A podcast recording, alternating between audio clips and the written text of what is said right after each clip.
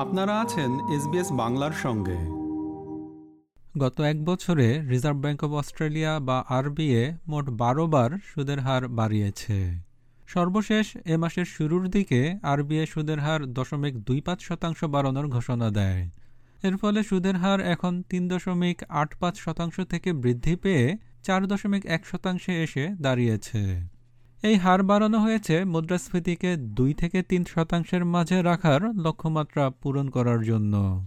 এদিকে মন্দার সম্ভাবনার কথা জিজ্ঞাসা করা হলে প্রধানমন্ত্রী অ্যান্থনি অ্যালবানিজি বলেন, অস্ট্রেলিয়ার ভবিষ্যৎ সম্পর্কে তিনি আশাবাদী। মুদ্রাস্ফীতিকে ছাড়িয়ে যাওয়ার জন্য প্রত্যেকের মজুরি বৃদ্ধি আশা করা উচিত নয়, বলেন রিজার্ভ ব্যাংক অব অস্ট্রেলিয়ার গভর্নর ফিলিপ লোই।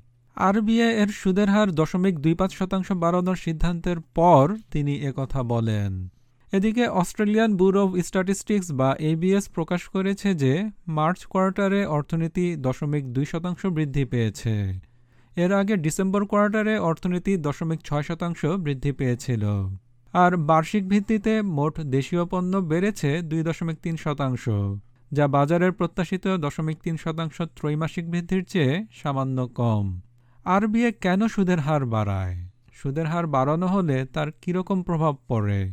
এসব নিয়ে এখন আমরা কথা বলছি গ্রিফিথ ইউনিভার্সিটির গ্রিফিথ বিজনেস স্কুলের প্রফেসর ডক্টর রেজা মোনেমের সঙ্গে।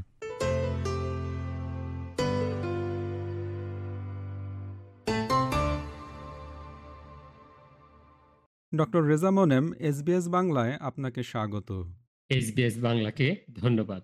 আরবিএ কেন সুদের হার বাড়ায়? আরবিএ কেন সুদের হার বাড়ায়? এই প্রশ্নের উত্তর এক কথায় দিতে গেলে বলতে হয়, মুদ্রাস্ফীতির লাগাম টেনে ধরতেই বা নিয়ন্ত্রণে আনতেই এই চেষ্টা। আর একটু ব্যাখ্যা করে বলতে গেলে বলতে হয়, সুদের হারের সাথে অর্থনীতির একটা গভীর সম্পর্ক আছে। প্রশ্ন হলো, সুদ কি?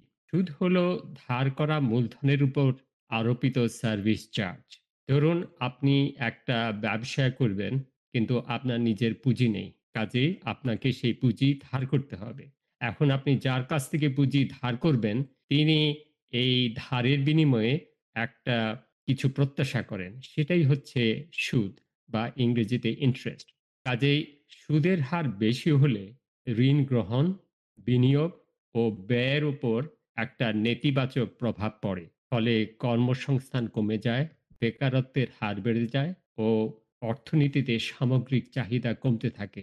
ফলে পণ্য ও সেবার দাম কমতে থাকে যা কিনা মূল্যস্ফীতি কমায়। একইভাবে সুদের হার কম হলে অর্থনীতিতে ঋণ গ্রহণ বিনিয়োগ কর্মসংস্থান ও সামগ্রিক চাহিদা বেড়ে যায়। মূল্যস্ফীতি কি? সুদের হারের সাথে এর সম্পর্ক কি? সহজ করে বলতে গেলে মূল্যস্ফীতি হচ্ছে নিত্য প্রয়োজনীয় জিনিসপত্রের দামের ঊর্ধ্ব গতি ধরুন আমরা যে সমস্ত জিনিস সবসময় কিনে থাকি, ধরুন ফুয়েল, পেট্রোলিয়াম বা ডিজেল, আমাদের খাবার দাবার সামগ্রী, তারপর ধরুন যাতায়াত ব্যয়, এ সমস্ত হচ্ছে আমাদের নিত্য প্রয়োজনীয় ব্যয়।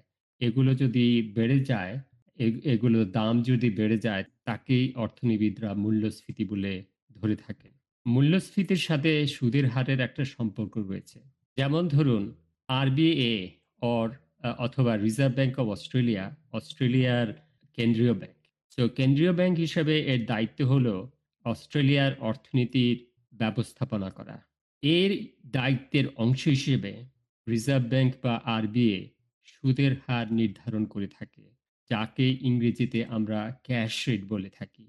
এই সুদের হার যখন বেশি হয়, তখন ঋণ গ্রহণ অর্থাৎ বড়োয়ারদেরকে ডিসকারেজ করে আপনার ইনভেস্টমেন্ট বা বিনিয়োগকে নিরুৎসাহিত করে এবং ব্যয়ের উপরে একটা নেতিবাচক প্রভাব পড়ে। ফলে অর্থনীতিতে কর্মসংস্থান কমে যায়, বেকারত্বের হার বেড়ে যায়।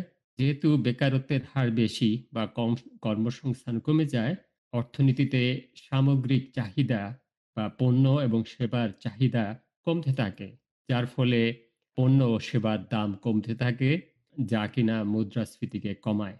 উল্টোভাবে বলতে হয়, যদি সুদের হার অর্থনীতিতে খুব কম হয় বা কেন্দ্রীয় ব্যাংক যদি সুদের হার কমিয়ে দেয়, তাহলে অর্থনীতিতে ঋণ গ্রহণ উৎসাহিত হয়, বিনিয়োগ উৎসাহিত হয় এবং কর্মসংস্থান উৎসাহিত হয় বা বেড়ে যায় এবং সামগ্রিকভাবে চাহিদা বেড়ে যায়।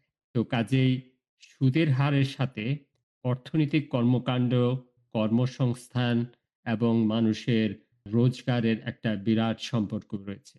মূল্যস্ফীতি নিয়ন্ত্রণ না করলে কি সমস্যা হয়? আপনি কিছু বলেছেন বা এর বাইরে আরও কিছু বলবেন এ নিয়ে?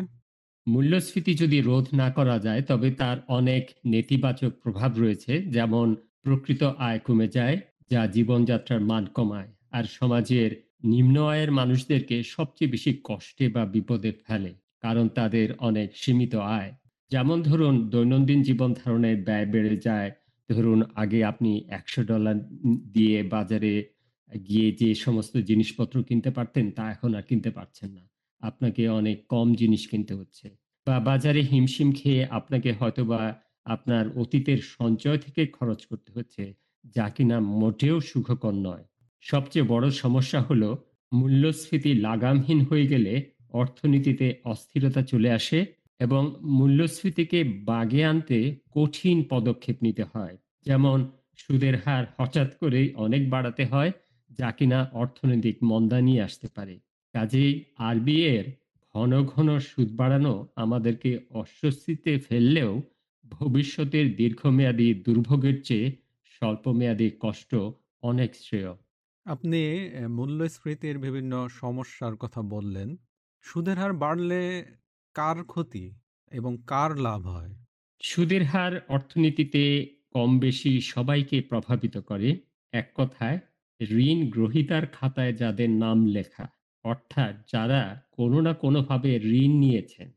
ধরুন, আপনি ঋণ নিয়ে বাড়ি কিনেছেন, যেটাকে আমরা বলি মর্টগেজ বা ব্যাংক লোন নিয়ে বাড়ি কেনা। তারপর ধরুন, আপনার যদি ক্রেডিট কার্ড থেকে থাকে। ধরুন, আপনি গাড়ি কিনেছেন লোন নিয়ে। আপনার পার্সোনাল ফাইন্যান্স বা ব্যক্তিগত অন্য কোনো ঋণ বা লোন থাকতে পারে।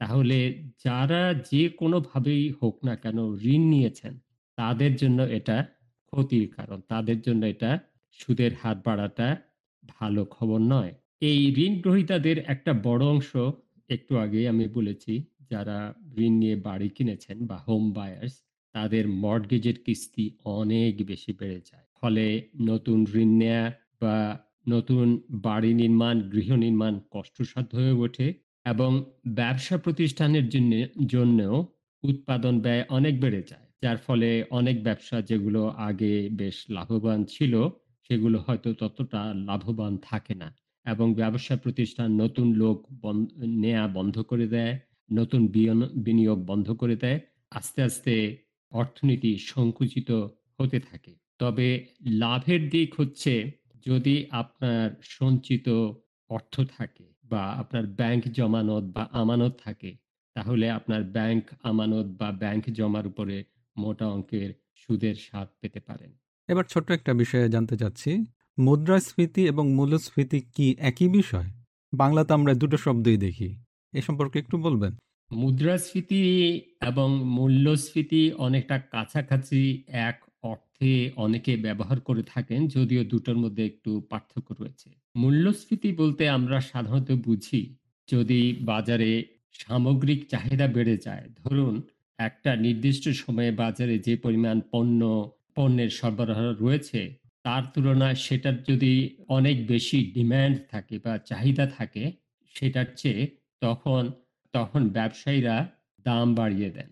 ধরুন আপনি একটা অর্থনীতিতে একশো জন মানুষ আছেন এবং ধরুন সবাই ইলিশ মাছ খেতে পছন্দ করেন। কিন্তু দেখা গেল যে সবার একটু আয় বেড়েছে, আয় বাড়ার ফলে সবাই এখন ইলিশ মাছ খেতে চাচ্ছে। কিন্তু যেহেতু ইলিশ মাছের সরবরাহ কম কাজেই প্রত্যেকেই চাবেন তাদের সাধ্য নয় যত বেশি দাম দিয়ে ইলিশ মাছ কেনা যায়, স্বভাবতই ইলিশ মাছের দাম তখন বাজারে অনেক বেড়ে যাবে। কিন্তু মুদ্রাস্ফীতি হচ্ছে যখন বাজারে মুদ্রা সরবরাহ কোনো কারণে বেড়ে যায়। ধরুন, কেন্দ্রীয় ব্যাংক বিভিন্ন কারণে বাজারে অনেক বেশি মুদ্রা সরবরাহ করতে পারে বা যে সমস্ত দেশে কেন্দ্রীয় ব্যাংক স্বাধীন নয়, সরকার ইচ্ছা করলেই অনেক টাকা ছাপাতে পারে, সেখানে, সেক্ষেত্রে বাজারে মুদ্রা সরবরাহ বেড়ে যায়।